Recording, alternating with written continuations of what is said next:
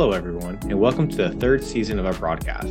The podcast brought to you by the Journal of International Affairs at Columbia University's School of International and Public Affairs, your premier source for exploring issues of global importance. My name is Chris Smith, your host for our broadcast.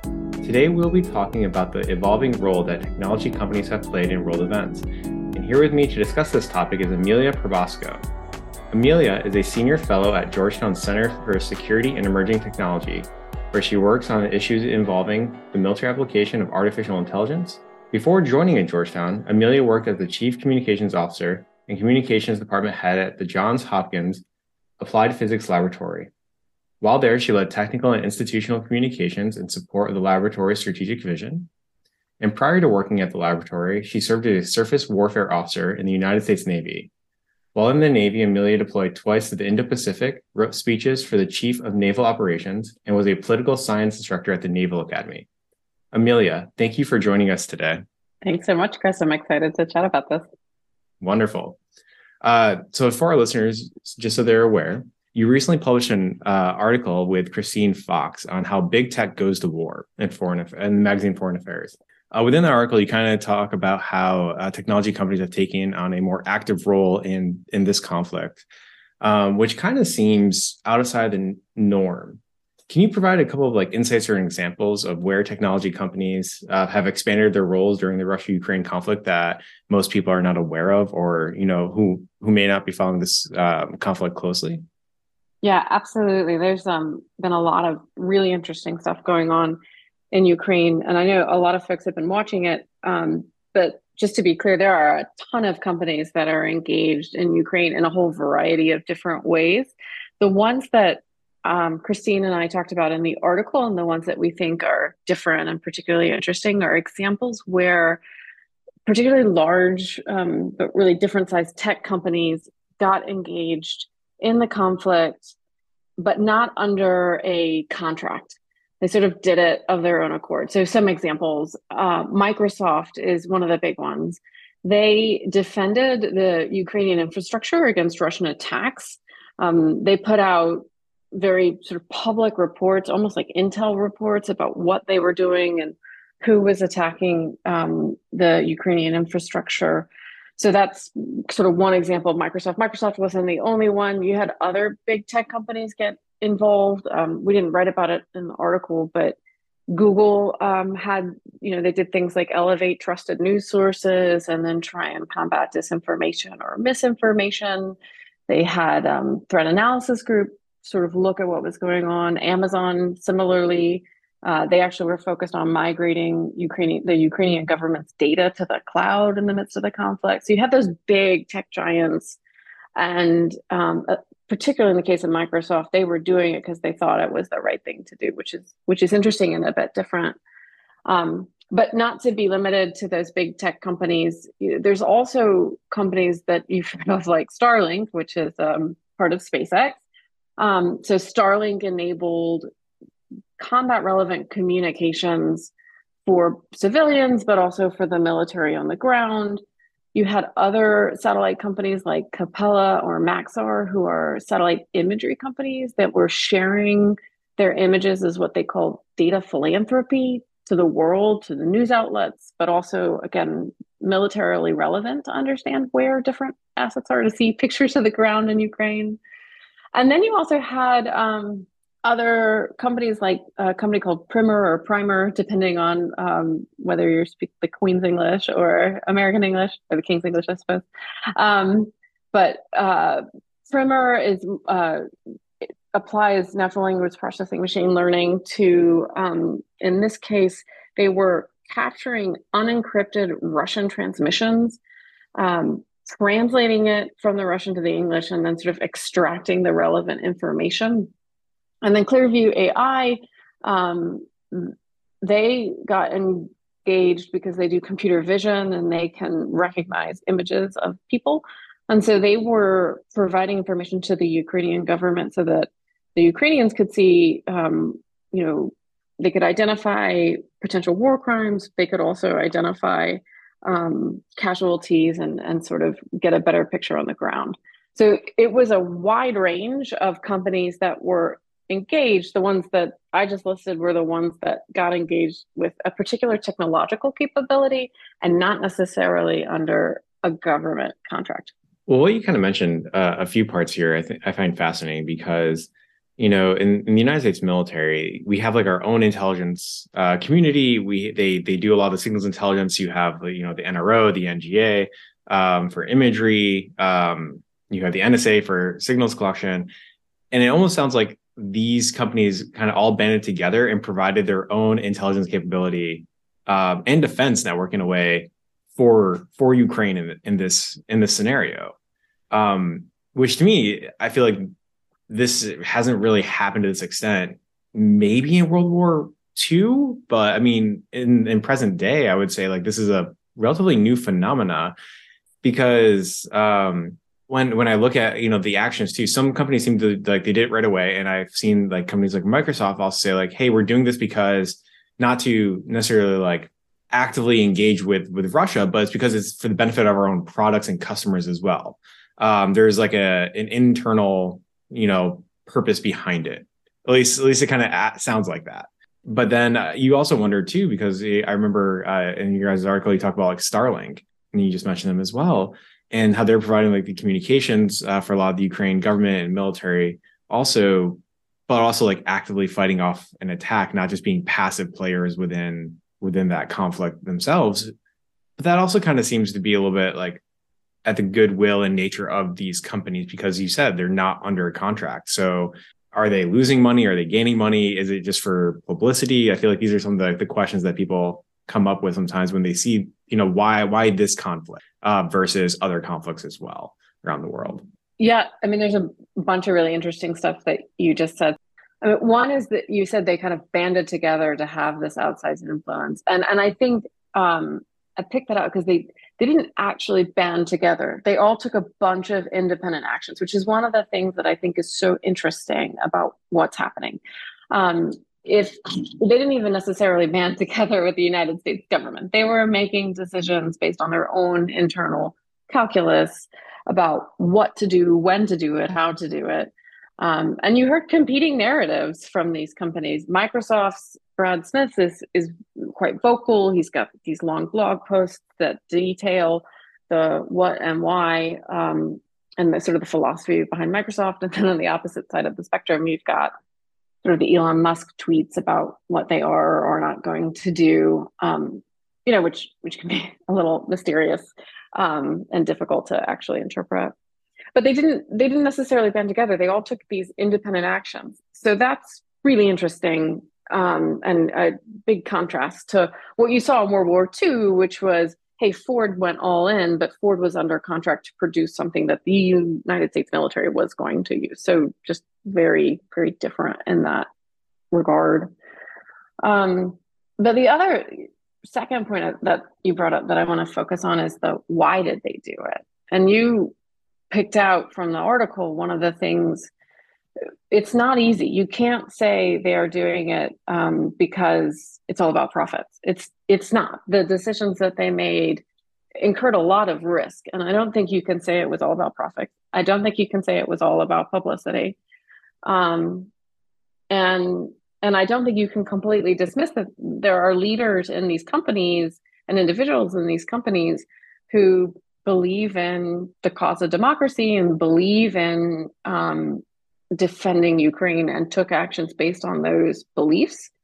Um, so it's a complicated mix that folks should take a step back and attempt to understand because you can't, if you want to project forward what they might do, when they might do it, you kind of need to understand what motivates them.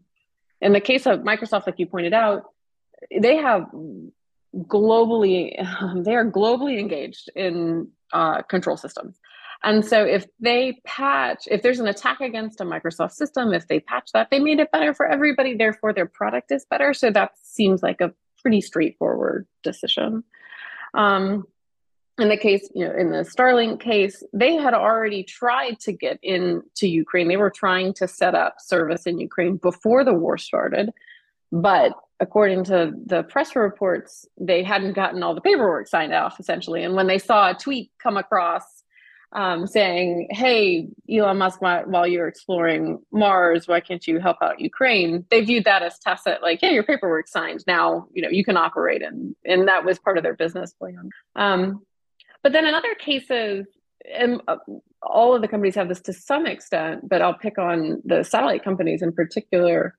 They very much said that the reason they were sharing their data, mostly imagery, was philanthropic. It was part of their environmental social good and the company values, which is great because I think, you know, there's been decades of work on having corporate social responsibility.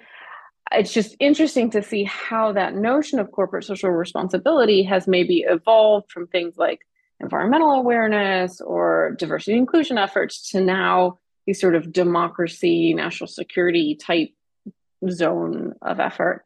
Um, Maxar, in its uh, quarterly report to investors, puts its work to Ukraine under environmental social good and calls it data philanthropy. And it's just interesting to think about um, a, you know, why did they decide that that was appropriate data philanthropy? I mean, I, I think it was great data philanthropy, but just understanding why so that we under before we get to the next situation, we have a sense of where things are headed. Um, but also under what conditions might they not share? Um, and oh, by the way, they have a lot of data. Microsoft's got a lot of touch points. Maxar's got a ton of data. Starlink's got a ton of capability. All these companies are uh, tremendously capable actors on the international stage. I think that's fascinating what you just said. You know, like they are huge actors on the international stage. And, you know, when Russia invaded Ukraine, it seems like a very clear cut you know, uh, conflict for them to get involved in. However, I look around the world and I see, you know, there's like 55 active conflicts going around. Um, some of them civil wars, some of them coups, you know, you you name it. Um, but I wonder, like, why why hasn't some of these companies got involved in Myanmar when the military overthrew the you know government there and you know you have these human rights activists you have student protests um, but we don't see as much interest i would say or overt support as we do with ukraine. Um, and i mean maybe even iran i can see where there may be some you know political issues there as well. Um, so i mean i just wondering like you know why why this conflict versus other conflicts when when companies say we're doing this based on our values but it's a very selective application of values then at that point. Um yeah. No i think that's a it's a great point and i think it's the question to ask if you want to project forward about what this might mean. Um so i have not studied in depth how these companies have and have not engaged in all of the various conflicts around the world and i would suspect that each of them has made a decision of one kind or another that can be criticized regardless of where you stand. Um, so I, I can't profess familiarity with all of the decisions that they've made, whether that be in the information space or just you know basic service providing. Well, um, I mean, it's easy to criticize. Let's be honest. Like sitting back here and be yeah. like, oh, why don't you do this? Well, I mean, it's hard because there is a you know market thing they got to look out for. They have to look out for their company as a whole because if they get involved in too much areas, that may shut them out of a market, and you know rise to a competitor potentially, or even make them a target. Like cyber crime has been increasing. Yeah, well, I so yes, all of those things are factoring. Now they factor into all the decisions, right? So just to go back to make them a target, let's look at Ukraine. They knew they were a target. If you read there, and again, if you go back to the investor reports, they admit, you know, the companies have to list off the risks that they're taking on, and in there, it's like there's a risk we might get attacked by Russia, um, cyber. They were focused in particular on Russian cyber, and Starlink was attacked. They were jammed by the Russians, and they did this really. Um, the defense community was really talking about what a impressive, fast, um, update they did in order to rectify the situation with the Russian jamming. Um, but this is regardless of the scenario, they they will incur certain risks, and they have to have a calculus to determine when is the risk too great. Um, and I don't know that we understand that very well. Um, I mean, the case that is obviously the thing that we're not talking about that we are going to talk about is China and sort of how does this factor in when you've got a market like China? How does that change the the dynamics? But if I go back to your other examples of other conflicts around the world where um, it has not been as vocal, I mean, I think on the one hand, the companies have to go through and think about what can they do, what impact can they have um, vis-a-vis the risk they may incur um, but I also, you know, kudos to the activists who are raising these issues and making sure companies are aware that they have the power and they could potentially take action. Ultimately, it's in the power of the company to make that decision, but um, raising the issue that they do have a potential to get engaged is is a worthwhile endeavor. Um, we just have to think through, or they have to think through, I should say, the risks that they incur. Well, it's funny. I was actually thinking back to one of my classes I took here um, at Columbia, and one of the things we discussed was kind of the breakdown of how the U.S. infrastructure is protected. So you have, you know, the Department of Homeland Security and uh, CISA. Um, I can't remember actually what the acronym stands for. It's like something Infrastructure Security Agency, um, uh-huh. Cybersecurity Infrastructure Security. I'm messing that up. I do apologize to anyone. Cyber, no, it is.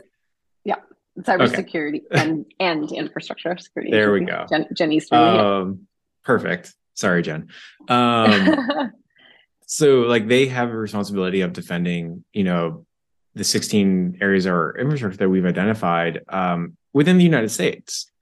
And then you we we have the military, um, and, you know, U.S. Cyber Command, who's you know in charge of defending DoD networks um, from hostile actors as well.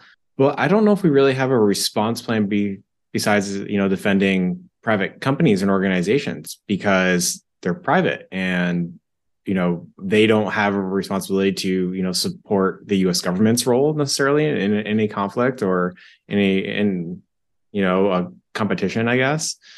Um, so I think the question does arise like, oh well, what is the U.S.'s U.S. government's responsibility of defending them if if and when they are attacked. And I think that is kind of the the hard part that people don't want to talk about sometimes when it's like, oh well, you know, Google should do this.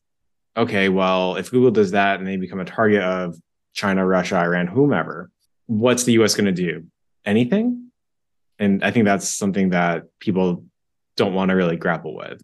Yeah, or there is potential advantage and sort of a strategic ambiguity about what the US government may or may not do.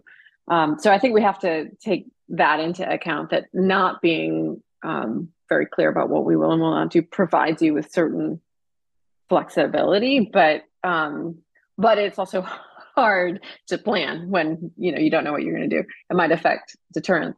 I mean, I think so. To your point, CISA is um a really important organization, but they don't defend the industrial base. They try and sort of bring them all together for a sort of a mutual defense, exchanging information, best practices. Really impressive organization, but they don't they don't defend, um, so to speak.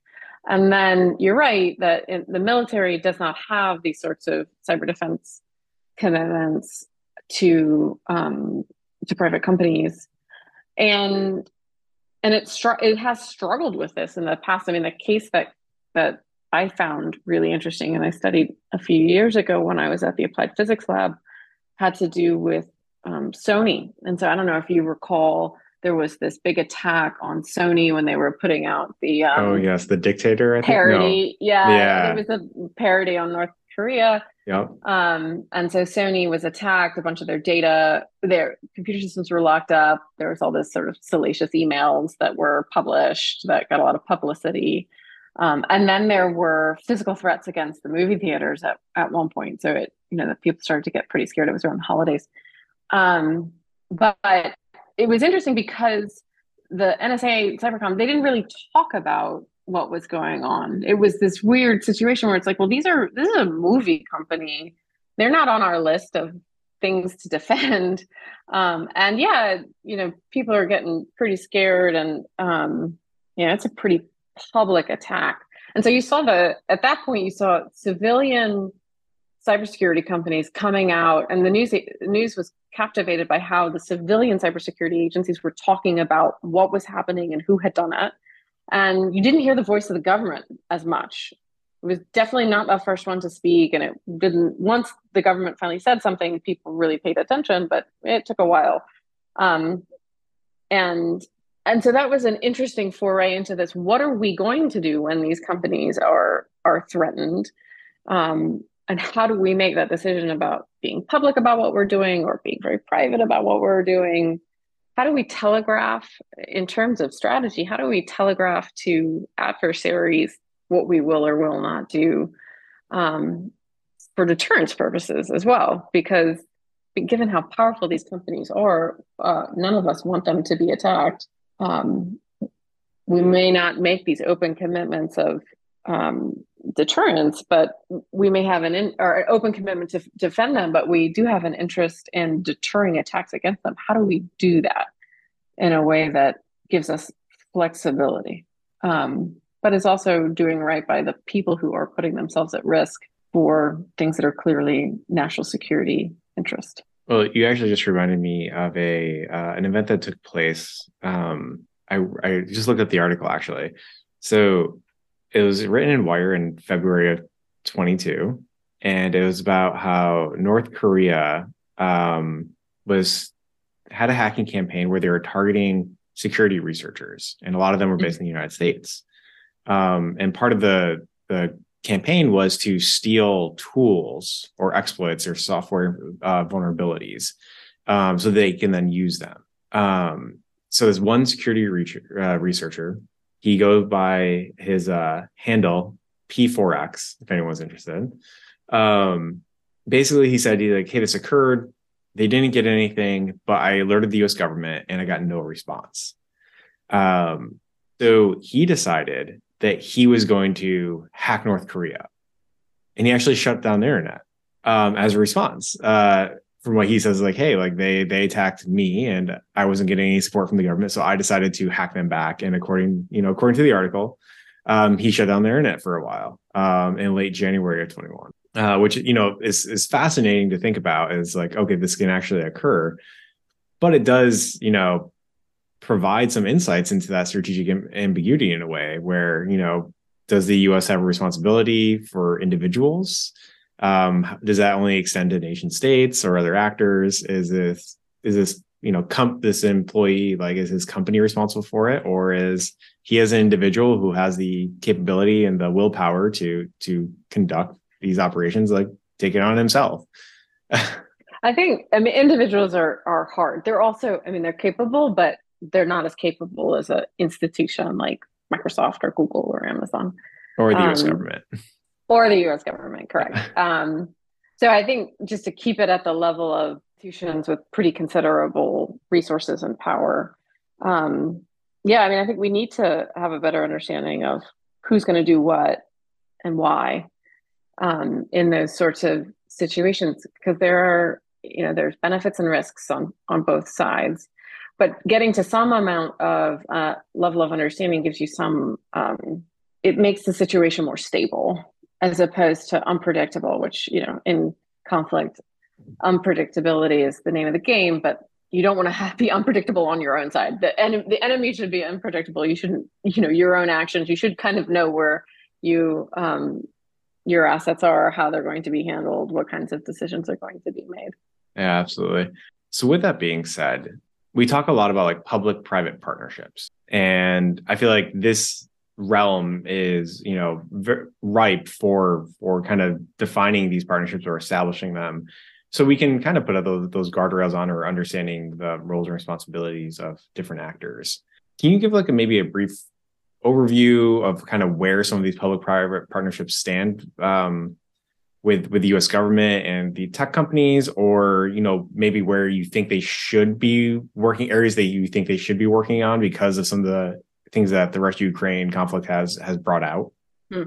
Yeah, I mean, I think first up, public there's a different bunch of different ways you could look at public private partnership. I mean, if you could just say, well, you know, the entirety of the defense industrial base is a public private partnership in a way, um, in which case we're talking about like hundreds of thousands of like I think there's over 200,000 companies that are part of the DIB. Oh, fair. Um, yes. The subcontractors so, of the subcontractor there's those there's the big primes you know there's um a lot of public-private partnership if you you know if you kind of take it in that way. There's also a lot of work on the R&D side, which is what the Center for Security and Emerging Technology is often focused on is you know, where is the emerging technology coming from? Are we partnering with different institutions? And you can see one of the things we look at a lot of the research literature and, le- and the data that you can get out of the research literature. And you can see that um, there are whole different sort, all sorts of different collaborations between private sector researchers and public center interest or public sector researchers. Um, so that sort of thing happens. You've also got things like um, Spacecom. Space is an interesting domain because it has a lot of civilian assets, not just military assets. And you can see, I think at the recent um, Spacecom change of command, you know, they're even by name calling out people like Elon Musk and these big satellite companies because they know how important um, the civilian infrastructure is to the to how we operate, how our economy operates, but also how uh, national security may be constrained or enabled. Um, so, and then like we talked earlier about CISA. So there are a lot of different efforts, whether it's in the cyber realm or the space realm, uh, or just the sort of defense industrial base, where there are collaborations, I, normally by contract, sometimes by other sorts of agreements, um, to to try and work together to keep everybody safe and and stable. I think what's different here is that we don't have those. There's not like a memorandum of understanding in wartime under EUCOM um, that I know of, at least. And so, focusing this particular conversation on the independent actions that companies might take um, and what that relationship should look like. It may not be a good idea to make it a formalized partnership. I don't know. I think this is why government and industry needs to get together and have this conversation. These are multinational corporations. They have lots of competing equities around the world. Having a um, memorandum of understanding on, uh, you know, being very explicit about certain actions they may or may not take with the United States military may not help them economically, and that may not help the country. Um, so, thinking about how those companies um, want to characterize their partnerships is one thing, and then also thinking about how the military may or may not want to formalize or work together is another one. Um, there is, you know, back to this strategic ambiguity one of the things that Microsoft did is they came out with that intel report about how there were cyber attacks by the Russians. That was not something that you saw NSA or Cybercom come out and talk about uh, until a little bit later in the game. And they didn't do a report at all the same way that Microsoft did their report. Um, was that bad? Was that good? Well, I mean, in a way, it's hard for our nation's cybercom to come out with a big public report. It's just not part of their DNA to do a bunch of big unclassified reports. They have a lot of competing equities. They worry about revealing sources and methods. Um, so that's really is bureaucratically challenging for them, and it might be strategically not so good. Whereas when a private company does it, well, it's all it's just about Microsoft's product. They're just talking about these control systems uh, it's well within their purview of the data that they may have, and it might be obvious kind of how they figured out that that there were intrusions. And so it's great that you had this independent, uncoordinated in a way effort. Um, it wasn't completely uncoordinated. They, I, if you look at the Microsoft reports, it looks like they did at least chat with Cybercom, but um, it wasn't like a directed thing. And so then Cybercom gets a little bit of distance from that report. They might be able to protect some of their equities, but you still get the word out on the street and can influence at least public opinion about who's to blame for some of the things going on in Ukraine. I hope that answers your question.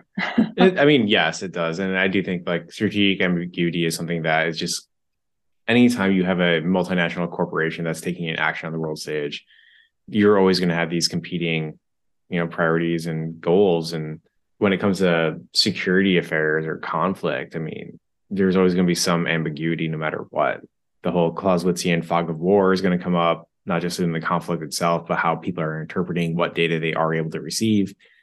And just also recognizing too that, you know, what we are receiving is, you know, a snapshot in time in one area.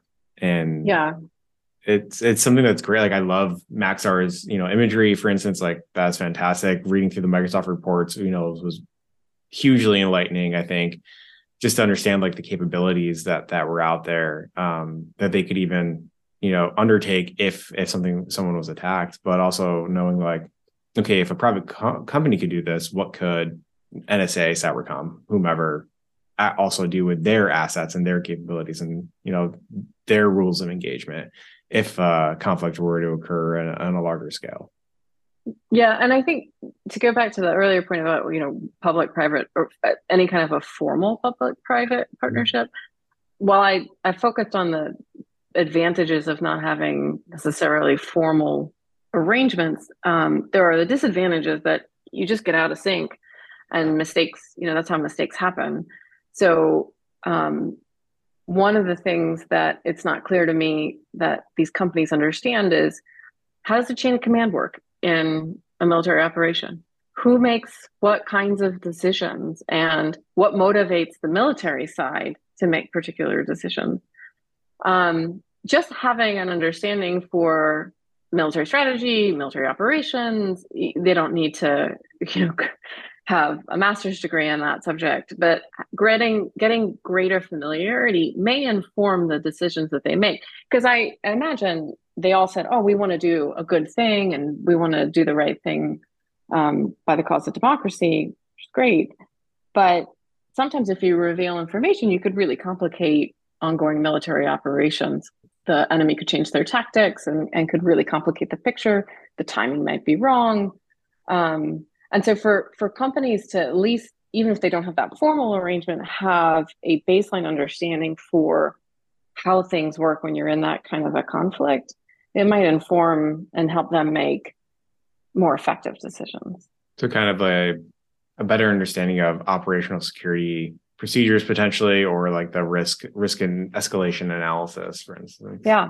yeah yeah right i mean i don't know that there are a bunch of folks in these companies who think about escalation ladders um, or the laws of war necessarily. Mm-hmm. I think mm-hmm. they, you know, I'm, they're all. I think I like to think that they're all good people trying to do the right thing in the world, but they got a lot of problems on their plate. So law of war might not have like risen to the top. Yeah, absolutely. So when we're kind of talking about present day, you know, what can happen now, potentially in the future, but are there any historical precedences that we we could look back upon and maybe draw lessons from potentially from I mean we already kind of mentioned like you know Ford was a contractor in World War II to produce a system for the United States. Um, do we kind of see that today with with companies um, outside of maybe the traditional um, defense uh, industrial base, or or is this kind of like a new is this kind of like a new field because it's not a like physical um, vehicle or weapon system that's directly being used and contracted for.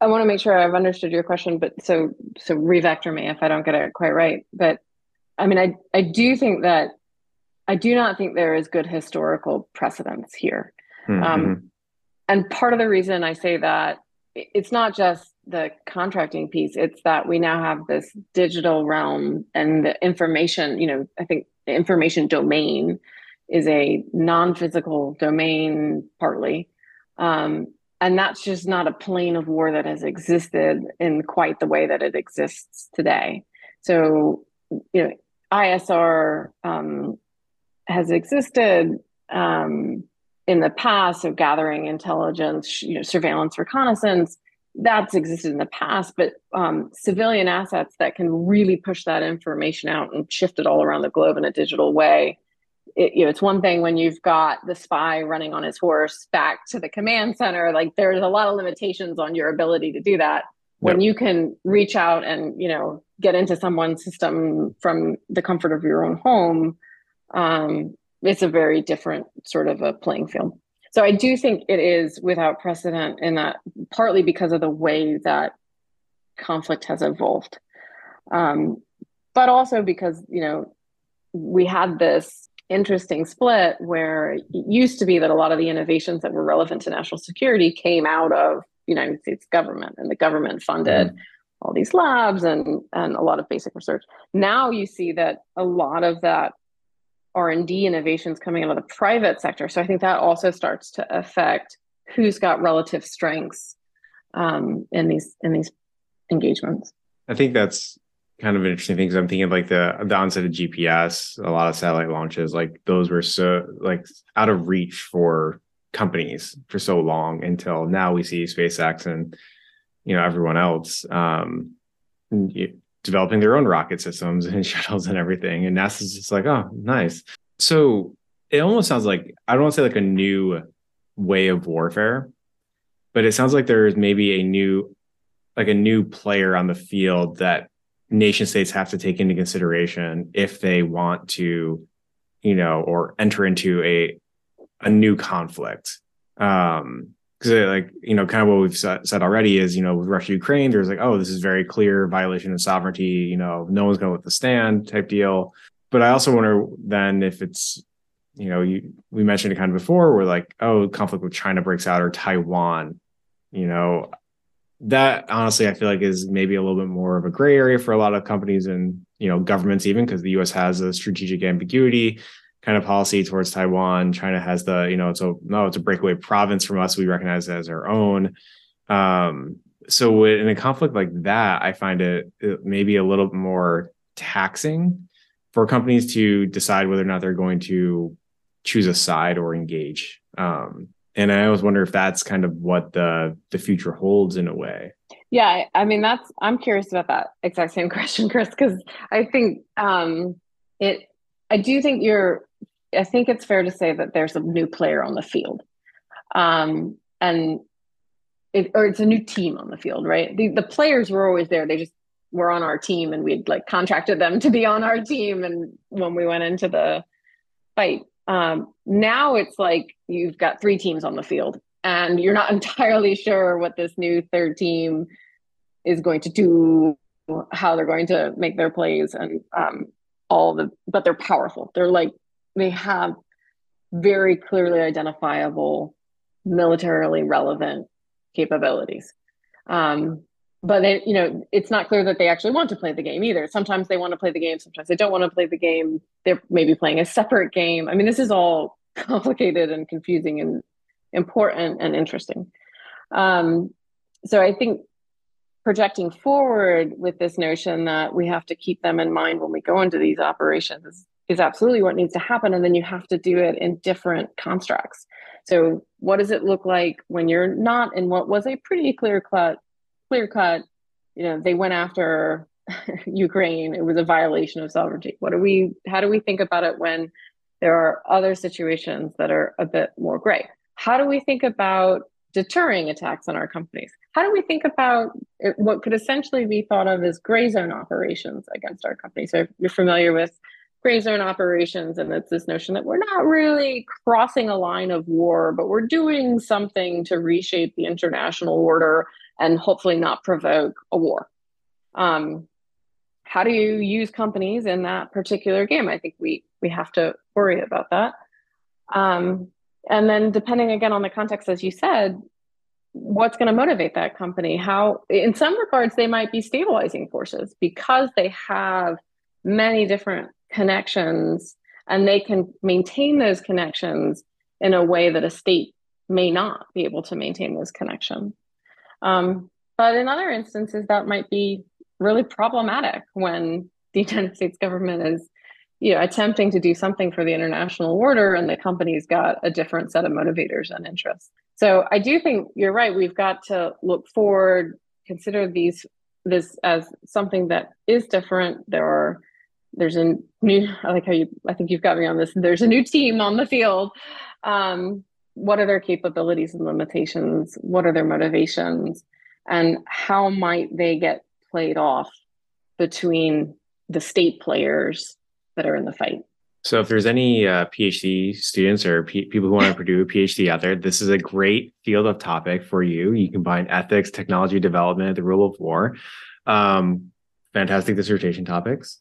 Um, but for other people, I, I, mean, yeah, this is definitely something I think is is a fascinating realm just to ponder about because of everything we we've kind of discussed so far. It, we we don't know it. This is this is really the I would say probably the first time where companies really have a huge say in how war or intelligence operations or influence operations are conducted on the stage today.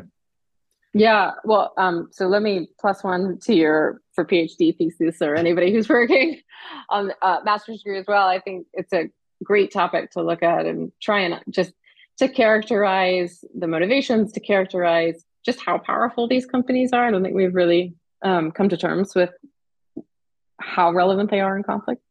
Um, and I would say that you know the Center for Security and Emerging Technology is a great place to work if folks are thinking about um, working on emerging technology and conflict. Um, so, so that's true. I think you know when you come out of the academic realm, or to complement the academic realm, I should say, that getting policymakers together to talk about their motivations, their concerns, their perceptions and assumptions. Um, I think that's there's there's just some conversations that need to start happening, and then from those conversations, I think both sides can make better plans forward as to how they're going to like what's the line of communication? How are we going to attempt to just make sure we understand each other in the midst of a crisis? Much less you know could we have a agreement or a public private partnership? I mean i think it's so i just want to i guess reiterate that i think um academia's got a lot to contribute here and there's a ton of great work on multinational corporations and and how they factor into international relations um, but this does seem to be a growing issue that academia can address and that they can help policymakers to make steps forward to do better in the next conflict, or at least be, I wouldn't say do better. I think there are a lot of great things that have happened uh, in terms of the response, but we should be prepared before the next thing comes up. Absolutely. Well, Emelia, I know we're coming really short on our time right now. Um, I just want to say thank you so much for being with us here today. Um, but if people want to follow your work or connect with you on social media, where can they find uh, you or your material? That is very kind. Thanks. So I am on Twitter, I guess, like everybody else. Um, and then the other place, if you're, so we put things out on Twitter, but you should follow the Center for Security and Emerging Technology. Um, they are cset.georgetown.edu, where we have a whole variety of different reports on AI and bio and cyber. Um, but those are probably the two best ways. So either at Emmy Probasco or the CSET website.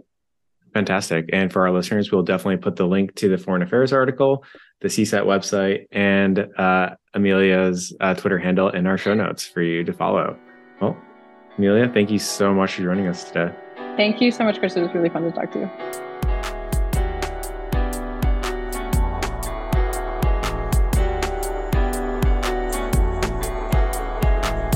You enjoyed today's episode, don't forget to subscribe and leave us a five star review, as it does help expand our audience. If you'd like to support the podcast, please share it with your friends and post it on social media. To learn more and catch all of our episodes, please follow us at Columbia JIA on Instagram and Twitter. You can also follow JIA's updates by searching Journal of International Affairs on LinkedIn. And last but not least, be sure to check out our website for more global affairs content, linked in the episode description. Thanks again, and see you next time.